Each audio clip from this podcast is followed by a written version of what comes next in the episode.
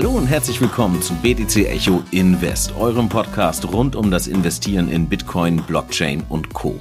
Heute ist der 14.03.2022. Mein Name ist Jan-Heinrich Meyer und bei mir ist wie immer Stefan Lübeck. Moin Stefan. Moin Jan, hallo ihr Lieben. Bevor wir in den Themenkomplex der heutigen Folge starten, einmal ganz kurz ein großes Danke an alle zu Hause an den Geräten für das positive Feedback, das wir per Mail zum Beispiel an Podcast Ad erhalten haben, aber auch für die vielen positiven Bewertungen auf Spotify, Apple, Podcast und was es da draußen sonst noch so an Podcast-Apps gibt.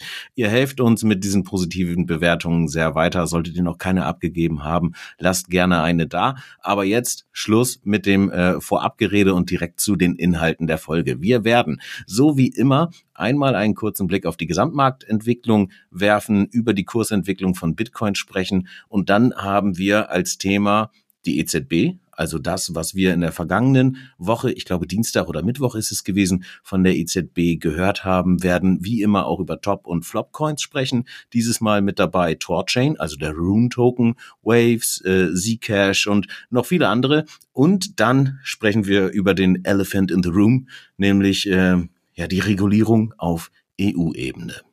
Aber was da im Detail abgeht, hören wir uns, wie gesagt, gleich gemeinsam einmal an. Und Stefan, dann würde ich sagen, beginnen wir direkt mit der Gesamtmarktentwicklung. Es war verhältnismäßig ruhig in den letzten sieben Tagen am Kryptomarkt, oder? Ähm, tatsächlich. Ähm, Woran es genau liegt, ob es die Vorerwartung, wie du schon sagtest, auf das heutige Treffen ähm, in der EU ist und da eine möglicherweise eine Entscheidung dann kommen könnte, muss man sehen. Ähm, Fakt ist, wenn wir auf den ähm, Gesamtmarket Cap gucken vom gesamten Kryptomarkt, hat sich gegenüber der Vorwoche tatsächlich marginal was getan. Wir haben letzte Woche standen wir bei ungefähr 1,7 Billionen, jetzt stehen wir aktuell bei 1,695. Ähm, das nehme ich mal als normale Spannungsbreite oder normales Marktrauschen wahr. Das ist jetzt kein, keine Riesenbewegung, sondern der Markt Markt wartet auf etwas. Der Markt hat natürlich viele Probleme sozusagen. Wir kennen sie, haben in den letzten Wochen genauer besprochen. Ähm, da werden wir sehen, wenn da sich wieder irgendwie größere Bewegungen ankündigen. Genau, mit Problemen meinst du Unsicherheiten, ne? Und klar, da sind die, sind die Themenbereiche, denke ich, klar äh, gesetzt. Und ähm, wie ist es denn mit der Dominanz gelaufen? Bitcoin-Dominanz in den letzten sieben Tagen? Ist auch eigentlich mehr oder weniger gleich geblieben, oder? Da hat sich ähm, nicht, nicht wirklich viel getan, ne? Also ja, Bitcoin-Kurs ungefähr gleich. Ja? ja, sie kämpft tatsächlich diese 44 Prozent, dieser Bereich um 44 Prozent, ähm, hatte ich die letzten Wochen immer mittwochs in der Bitcoin- und Bitcoin-Dominanzanalyse auch mehrfach angesprochen. Das ist momentan 44,25 Prozent, um es genau zu sagen, ist ungenommen dieses Level, wo die Bitcoin-Dominanz drüber muss, um dann im Endeffekt mehr Aufwärtspotenzial zu generieren und gegebenenfalls dann mal perspektivisch zurück zu alten wir mal, Verlaufshoch aus dem Jahr 2021 bei 47 bis 50 Prozent irgendwie mal ansteigen zu können. Hm, okay. Das ist natürlich auch immer durch die Anzahl der vielen neuen Projekte, äh, glaube ich, immer schwieriger, diese ähm, sehr dominante Position zu halten für Bitcoin. Aber generell war die Woche ja doch dann immer mal von der einen oder anderen Bewegung geprägt. Ne? Das heißt, auch wenn wir jetzt auf sieben Tage mehr oder weniger sehen, dass eigentlich alles gleich geblieben ist, ist dazwischen ja doch ähm, ja ein bisschen was passiert, oder? Mal hoch, mal runter. Wie war's äh, für, fürs, also aus Sicht eines Traders? Ähm, ja, es ist tatsächlich so, dass ähm, momentan gefühlt alle paar Tage äh, eine neue Sau durchs Dorf getrieben wird, nenne ich das mal. Wir hatten ja zum Beispiel am Wochenende, das war auch nur sehr kurzfristig und betrifft auch die Top 100 nicht direkt, aber wir hatten ähm, ganz viel, es gibt ja diese Fußball-Coins, nennt man die, ähm, die ganz, werden ganz viele auf Binance gehandelt, also von AC Mailand über Atletico Madrid, über ähm, Manchester City, die haben ja alle ihre eigenen Fan-Tokens jetzt und die waren komischerweise am Wochenende tatsächlich gefragt ähm, kann man jetzt schlecht sagen, ob es die eigenen Fans sind, die im Grunde genommen ihren Token ein Stück weit stabilisieren wollen oder ob es wirklich nur so eine Nebelkerze war, dass die Leute gesehen haben, okay, da können wir mit relativ wenig Liquidität relativ viel bewegen und da irgendwie übers Wochenende ein paar Prozente einheimsen. Die sind dann jetzt zum Wochenanfang auch schon wieder runtergefallen, aber es war so, man sieht immer so ein, zwei Tagesbewegungen, wo mal größere Bewegungen sind. Ähm, das sind so diese kurzen interwöchentlichen für Trader tatsächlich. Ähm, und dann haben wir, wenn wir auf die Top 100 gucken, haben wir tatsächlich wie in der Vorwoche wieder zwei alte Bekannte ganz oben. Ähm, das kannst du ja nochmal kurz ansprechen. Ja, ähm, bevor wir auf die äh, auf die Top und Flops gehen, vielleicht noch einmal ganz kurz zur zur EZB. Also was da passiert ist, ähm, wir haben ja eigentlich jetzt auch nichts Spektakuläres, ne? Aber ähm, ich glaube, wie gesagt, Dienstag oder Mittwoch ist es gewesen, ähm, haben wir äh, Zahlen bekommen von der EZB. Also was heißt wir? Ne? Also es wurden allgemein äh, Zahlen ähm, ja, äh, kommuniziert. Mit dabei war eine Anpassung der ja, abgeschätzten Inflation. Da haben wir dann jetzt die fünf Prozent glaube ich, äh, gesprengt, sind damit immer noch hinter den USA, also hinter der Prognose der Fed. Die liegt bei guten sieben Prozent, wenn ich es richtig in Erinnerung habe. Und ähm, Stefan, es wurde angekündigt, dass äh, Anleihenkäufe beendet werden sollen, dass der Leitzins vorerst bei 0% bleiben wird. Es wird auch weiterhin Negativzinsen für die äh, Geschäftsbanken geben bei der EZB, um halt weiter Geld nach draußen zu bringen. Aber es wurde auch gesagt, dass wenn jetzt die Beendigung der Anleihenkäufe oder Anleihenkaufsprogramme ähm, durchgesetzt ist, dass dann möglicherweise eine ja, Erhebung des Leitzins vorgenommen werden könnte. Was glaubst du, wie wird das gerade in den aktuellen Zeiten sich dann auf ja, die traditionellen Märkte zum einen natürlich, aber eben auch auf die Kryptomärkte auswirken können? Ähm, ich glaube, diese ganze Thematik wird mehr oder weniger überbewertet tatsächlich. Das ist meine persönliche Meinung. Also ich mhm. sage, Frau Lagarde ähm, ja, ist in der Ecke gefangen. Ähm, sie weiß nicht wirklich, sie kann nur noch reagieren und nicht mehr agieren. Jetzt probiert sie irgendwie ein Stück weit ähm, der Fed irgendwie ein bisschen hinterher zu hecheln sagt, ja, wir wollen auch Anleihekäufe reduzieren und potenziell, wenn möglich, die Zinsen erhöhen. Man muss lediglich auch immer ja zwei Dinge beobachten äh, oder beachten, sage ich mal. Zum einen wie, wie häufig und wie hoch wird dann überhaupt der Zins angepasst? Also in Amerika kam ja ein bisschen dieses Schreckensgespenst auf, das auf einmal hieß, die Wirtschaft läuft derartig gut, womöglich sind größere Zinsschritte bis zu teilweise 0,75 Prozent standen zur Disposition kurzfristig. Mhm.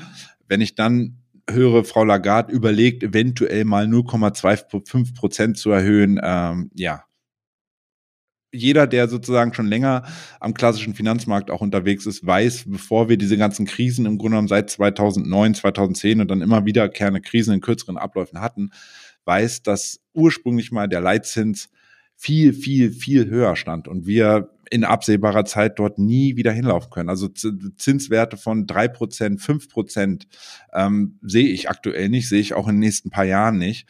Und ob nun im Endeffekt eine, eine sagen wir mal, drei Zinsschritterhöhung von null Prozent auf 0,75 Prozent dann nur den riesigen Unterschied machen, ähm, sag mal, sollte erstmal bewiesen werden.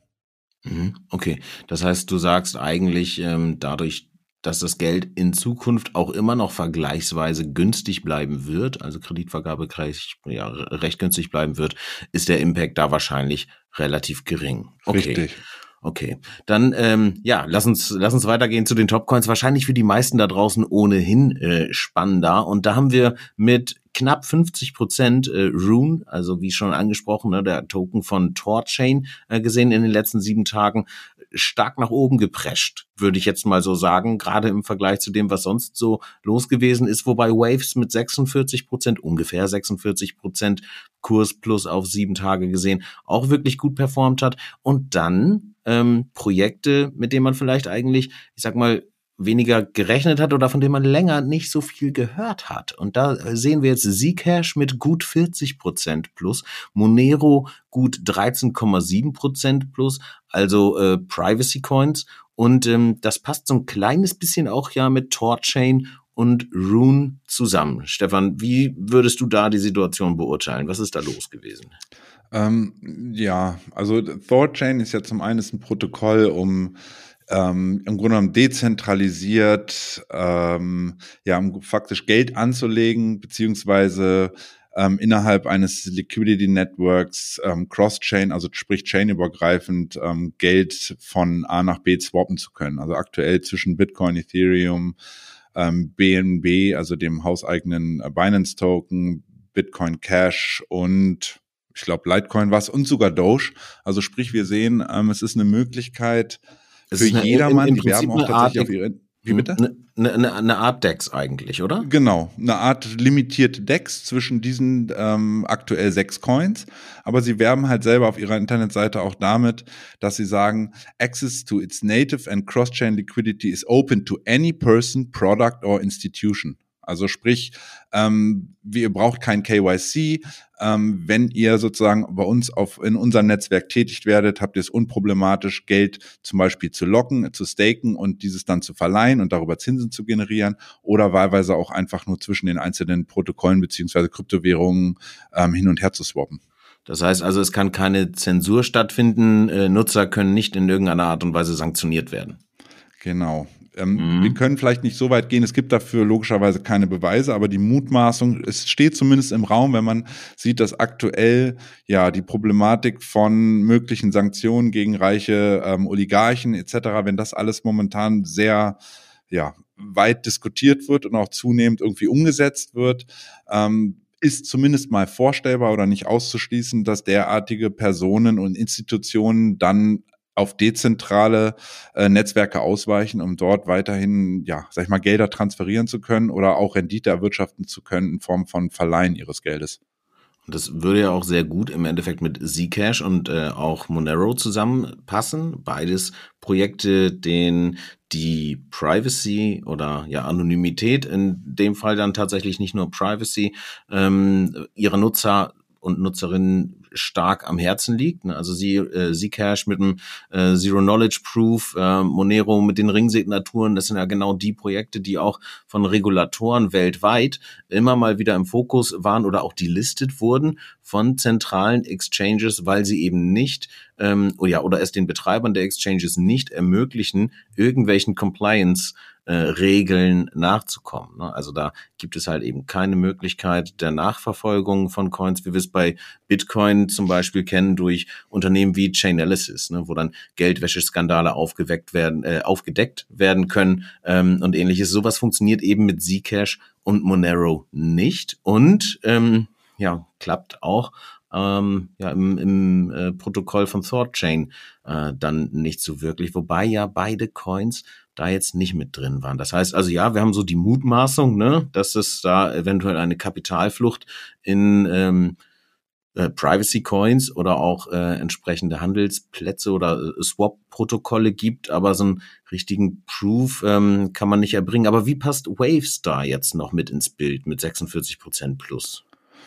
Ich glaube, Waves ist, ähm, was wir aktuell generell am Markt sehen, ist immer, dass wenn bestimmte ähm, Kryptowährungen und auch beim klassischen Markt sieht man das bei Aktien aktuell, wenn da Momentum reinkommt, sprich viele Leute auf eine größere Bewegung setzen, dann sind es oftmals Bots oder auch Individuen, die sagen, Mensch, da tut sich was, ähm, der macht Strecke sozusagen, das Produkt mal oder das Asset macht einfach eine gewisse Strecke, da will ich mit drauf.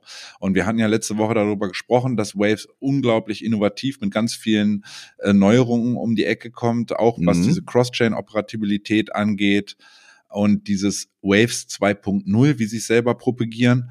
Und meiner Meinung nach ist das einfach eine Fortsetzung von der Bewegung, die eigentlich so vor ungefähr zehn Tagen gestartet hat und ich sag mal, wenn ich mir das Market Cap von Waves angucke, ist mit zwei Milliarden auch noch durchaus überschaubar.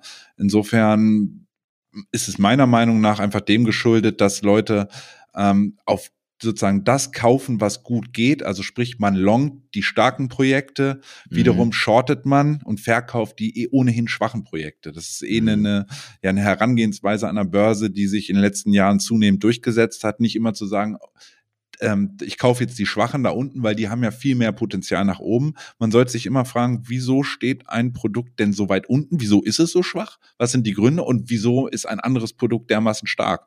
Und ähm, es gibt so eine Faustregel an der Börse, dass man, wie gesagt, sagt, kauft die starken Projekte und verkauft die schwachen Projekte. Und das zeigt sich aktuell meiner Meinung nach. Das lässt sich natürlich dann, also gerade für jemanden wie mich jetzt schwierig kombinieren, eigentlich mit diesem Leitsatz, dass man ähm, ja antizyklisch eigentlich investieren soll. Also da ist ein Projekt, das ist vielleicht abgeschmiert, also es fällt nicht mehr, ne, aber es ist immer noch irgendwie jetzt nicht im, im großartig positiven Performance-Modus drin, äh, da dann irgendwie reinzugehen. Und ich würde mich jetzt persönlich äh, zum Beispiel scheuen, in Waves zu investieren nach zwei Wochen guter Performance. Aber ähm, ja gut, klar, äh, muss man muss man wahrscheinlich ja, anders, ähm, äh, sich anders dem äh, rangehen. Aber an dieser Stelle vielleicht kurz der Hinweis, wir machen ja keine Anlageberatung, ne, sondern diskutieren eher äh, das, was da draußen am Markt so passiert. Ne? Also ich glaube, ich erkläre ich, ich, ich erkläre das nochmal ein bisschen genauer. Das hat, ja, ähm, gerne. wenn du sagst, du würdest Wave jetzt nicht am absoluten Hoch kaufen, bin ich vollkommen bei dir.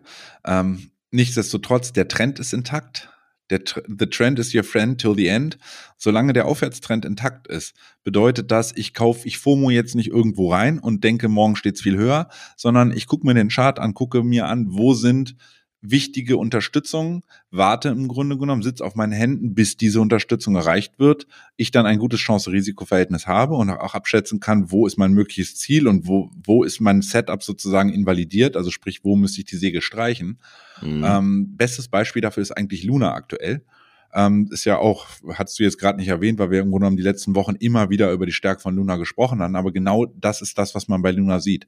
Luna steigt, ähm, hat jetzt vor ein paar Tagen das Allzeithoch knapp überschossen, hat es aber bisher nicht geschafft, sich zu stabilisieren, fiel dann runter ähm, rund 15 Prozent auf einen Schlüssel und auf eine Schlüsselunterstützung und wurde dort in den letzten 12, 18 Stunden dort wieder gekauft. Sprich, der Coin ist stark, der Coin ist bullish und man kauft Rücksetzer. Rücksetzer werden gekauft. Mhm. Ähm, bezüglich deiner Theorie mit dem antizyklisch ähm, investieren, das hat alles was mit dem Timeframe, also sprich mit dem Anlagehorizont zu tun. Wenn ich, wenn du jetzt sagst, ähm, ich habe dies und jenes Projekt identifiziert, dass ich denke, in Zukunft ich könnte da mal was gehen, aber es underperformt meinetwegen aktuell. Du sagst aber langfristig sehe ich da was, das Team ist stark, ähm, das Produkt muss halt noch wirklich entwickelt werden, die Marktreife etc., aber da könnte was kommen und die haben einen unique selling point, also haben, sind, haben was Einzigartiges im, im, in, dem, in ihrem Bereich. Ähm, denke ich mitunter vielleicht in anderen Zyklen, sprich ich denke, ich investiere dort jetzt eine Summe und vielleicht in ein, zwei oder drei Jahren äh, entwickelt sich das Ding dann so dahin, wo ich es mir denn auch vorstellen kann wo womöglich es dann auch tatsächlich fair bewertet ist. Mhm. Ähm, das ist was anderes, als wenn ich sage, ich kaufe jetzt die Starken. Ich sage damit nicht, Waves steht in zwei Jahren äh, noch viel höher. Ich sage einfach nur die aktuelle als Trader, die aktuelle Situation, wenn ein Coin stark performt, setze ich, nehme ich lieber diesen Coin und schneide dort immer mal 20, 30 Prozent an Gewinn raus und verkaufe dann aber auch ganz klar wieder an potenziellen Zielen und im Grunde genommen, da ist mehr aktiv, der ist mehr aktives Handeln gefragt. Dieses Antizyklische, mhm. was du meinst, ist wirklich jetzt kaufen, ähm, weil es wirklich dolle zurückgekommen ist, meinetwegen 80, 85 Prozent unter Allzeithoch steht. Ich aber potenziell damit rechne, dass sich dieser Trend wieder in den nächsten Jahren umdrehen könnte und ich deswegen anfange, erste Positionen dort aufzubauen.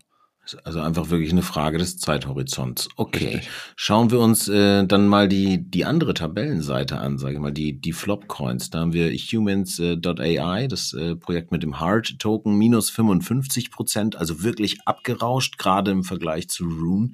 Äh, Anchor Protocol war zwischendurch mal bei den Top-Performern dabei, jetzt bei minus 26 Prozent, bummelig minus 21 Prozent bei Phantom. Da hatten wir auch schon drüber gesprochen, was da bei Phantom die Gründe sein können. Und auch Juno jetzt mal auf der ja, auf dem absteigenden Ast in den letzten sieben Tagen mit minus 16 Prozent. Das sind alles eher, ich sag mal grob gesagt, so Korrekturen, oder? Also mit Ausnahme von Phantom.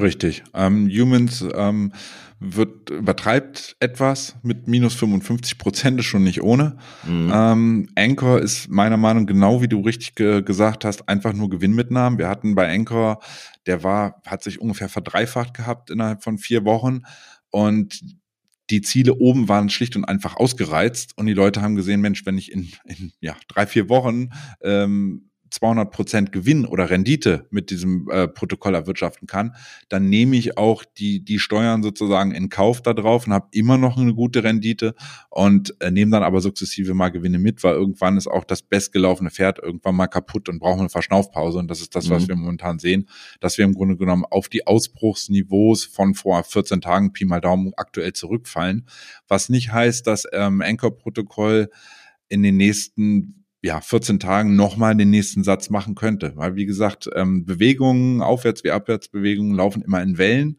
Momentan ist es im Grunde genommen, wie du schon sagst, eine Korrekturwelle, was nicht ausschließt, dass wir dann eine nächste Aufwärtswelle ausgehend davon sehen werden. Mhm. Okay. Ähm, Phantom, wolltest du noch drauf eingehen oder einfach der Verweis? Ich glaube, war das letzte Woche oder vorletzte Woche? In der ähm, Folge. In einer ja, von den beiden hatten wir es mit drin, ne? Ja, ihr hattet das mitbekommen. Wir können dazu, aber mit Sicherheit kann der Jan auch nochmal einen Artikel dazu reinlinken. Dazu hatten wir auch ja, ähm, ja. was geschrieben, was bei Phantom aktuell los ist. Da ist halt einer der Köpfe, hat mehr oder weniger mal wieder das zweite Mal irgendwie innerhalb von ein paar Jahren gesagt, er hat keine Lust mehr auf Krypto, er kehrt Krypto den Rücken. Und ich glaube, das hat in der Community auch unter den Haltern von Phantom einfach so ein bisschen Unruhe erzeugt, dass sie gesagt haben, ist das Projekt doch nicht so toll, ähm, lief, kann es vielleicht doch nicht liefern, was, äh, was propagiert wurde.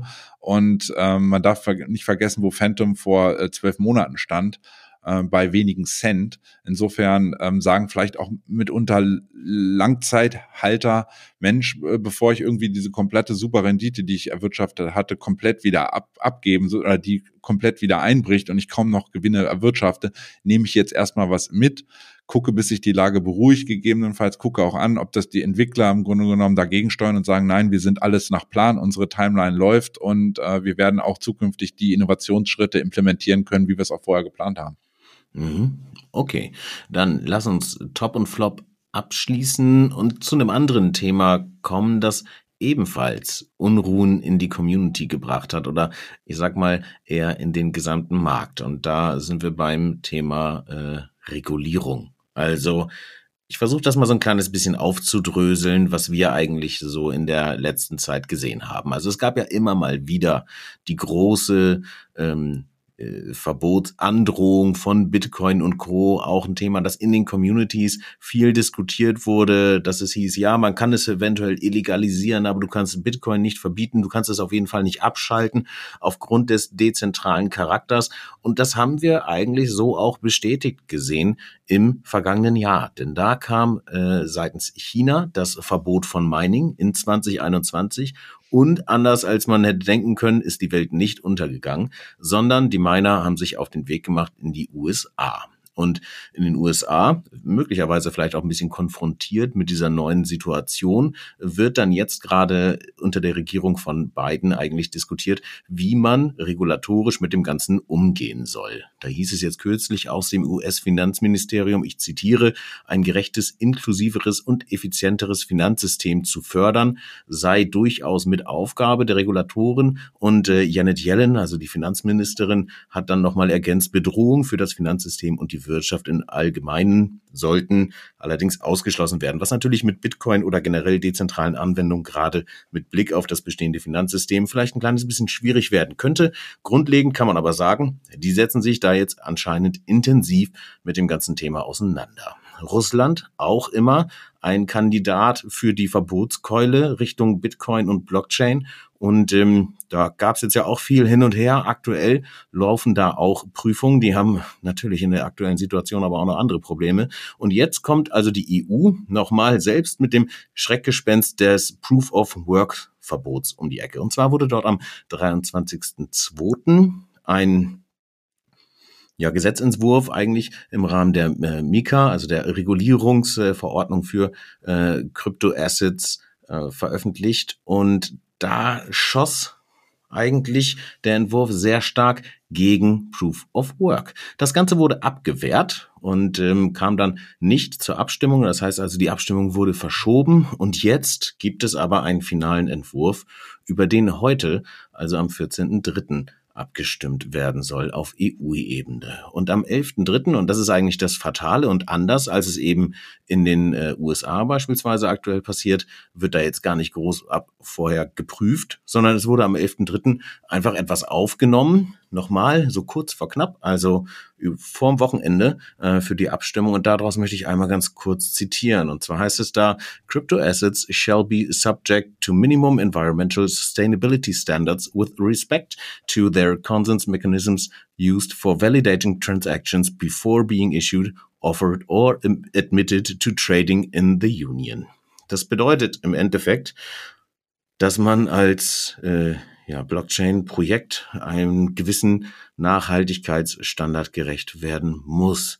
Die Formulierung ist nicht mehr ganz so scharf, wie sie vorher gewesen ist, geht aber schon stark in Richtung Verbot oder einem eventuellen Verbot von Proof of Work. Und Ich will in dieser Folge gar nicht so wahnsinnig tief auf das Thema eingehen, denn äh, der Sven Wagenknecht, unser Chefredakteur bei BTC Echo, wird dazu noch eine Sonderfolge machen im BTC Echo Recap Podcast. Aber dennoch stellte sich für mich jetzt am vergangenen Wochenende die Frage, soll ich vielleicht doch alles, was Proof of Work basiert ist, verkaufen und in Staking Coins gehen oder lasse ich das alles komplett äh, äh, bleiben? Was kommt da jetzt und was kann eben das äh, heute für 18.30 Uhr erwartete Ergebnis äh, der Abstimmung auf EU-Ebene für die Entwicklung des Marktes bedeuten. Stefan, kannst du da vielleicht so eine kleine Einordnung geben und mir vielleicht sogar auch ein bisschen Sicherheit wieder zurückbringen in den Tag? Ja, also für mich persönlich, also ich finde generell den Ansatz der EU, obwohl das jetzt alles verteufelt wird. Und leider kommen sie jetzt wieder so unkoordiniert, einfach, jetzt wollen sie vorpreschen und wollen irgendwas, also für mich ist das momentan Aktionismus.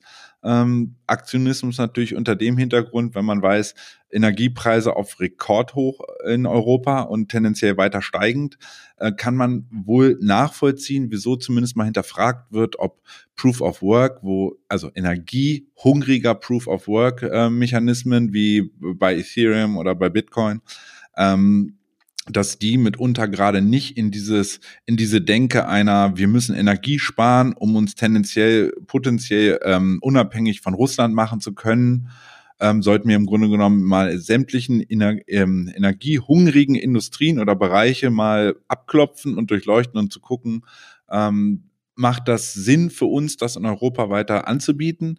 Und ähm, ja, ist es nicht vielleicht suboptimal, in Ländern ähm, Mining zu erlauben, wo, ja, ich sag mal, einfach nicht die Energie von Haus aus vorhanden ist, so wie jetzt zum Beispiel in Island. Ich sage, also meine Idee ist tatsächlich immer, schickt das doch alles nach Island, die können das richtig skalieren und da ist es grün und gratis. Ähm, das könnte rein theoretisch zum Mining-Mecker Europas werden. Ähm, aber soweit denken die leider noch nicht. Man fängt dann pauschal erstmal mit Verboten an. Man will erstmal schnell, schnell irgendwas ja, machen. Und das wäre ja genau so ein, so ein Arbitrage eigentlich, wie man es jetzt gesehen hat, äh, zwischen China und den USA. Ne? Mining-Verbot in China, dann geht's woanders hin. Ähm, was wir jetzt hier aber gerade sehen, ist ja tatsächlich, dass mit dem Gedanken gespielt wird, eben, ähm, dass das Trading in der Europäischen Union äh, verboten werden sollen. Also Bitcoin kann gerne weiter existieren, aber den Handel damit anzubieten, wird dann illegal, sozusagen. Das ist so ja.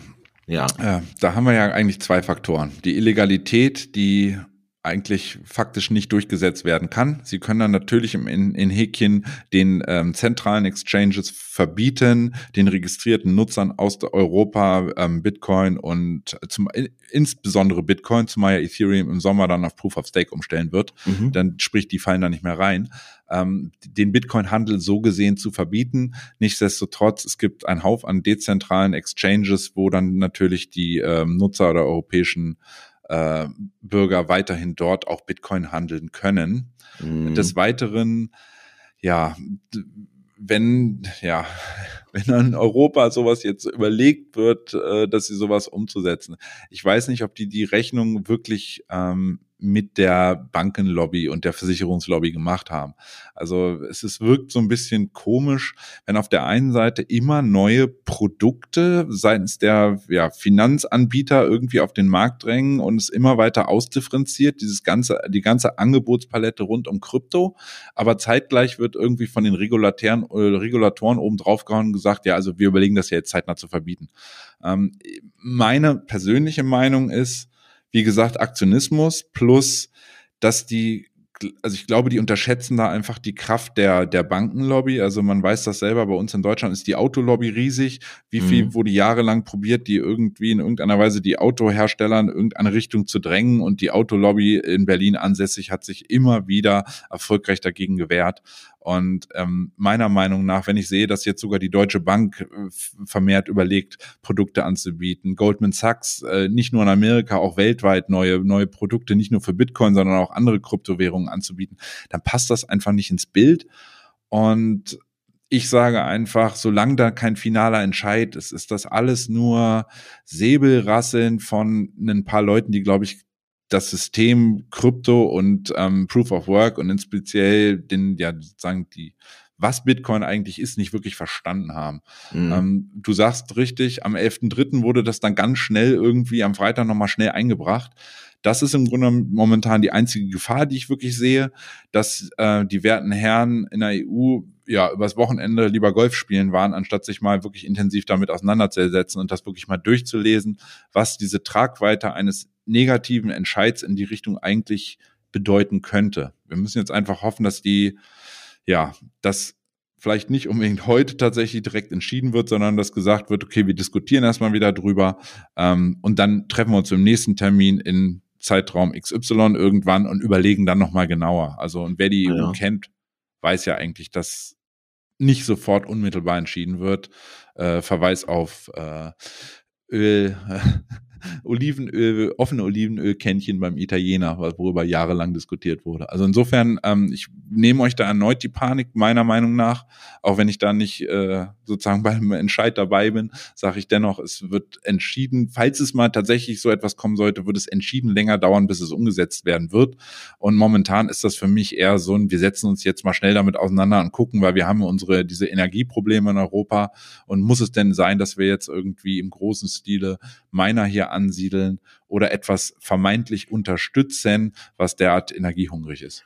Ja, ich glaube, das ist ähm, gar nicht unbedingt der einzige Punkt, der da drin steckt, ne? weil ähm, eine weitere äh, ähm, oder ein weiterer Paragraph in dem Dokument ist, ähm, also ne, Klammer auf, Punkt, Punkt, Punkt, Klammer zu, da geht es also um Projekte oder die Pre Betreiber von Projekten und ähm, they uh, shall set up and maintain a phased rollout plan to ensure compliance with such requirements in accordance with the conditions and criteria, Punkt, Punkt, Punkt.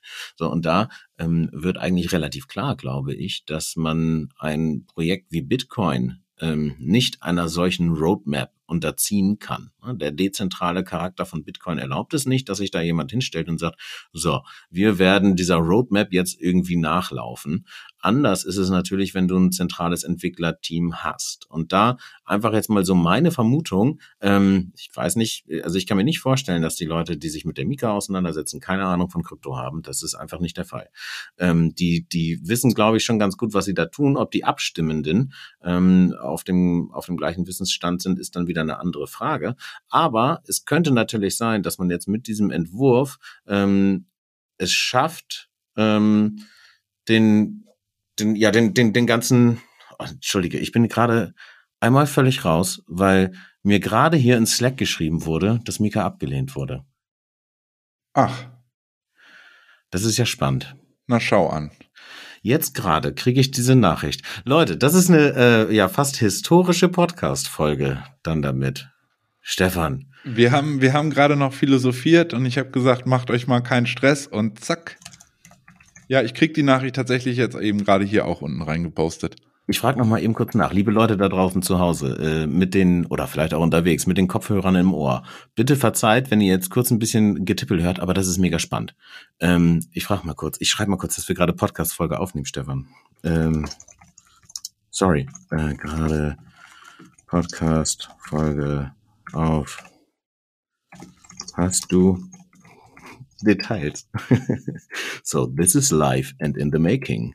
Und ähm, damit sind wir also vor 18.30 zu einem Entschluss gekommen. Ich schaue gerade noch mal, ob hier etwas ähm, na, Details kriege ich jetzt noch nicht zugespielt, aber Details werdet ihr ganz bestimmt in der Folge von Sven dann ähm, ja bekommen. Würde ich auch sagen, die nehmen, also, liefern das detailliert nach. Für uns ist jetzt erstmal relevant als Investoren, Anleger und Trader.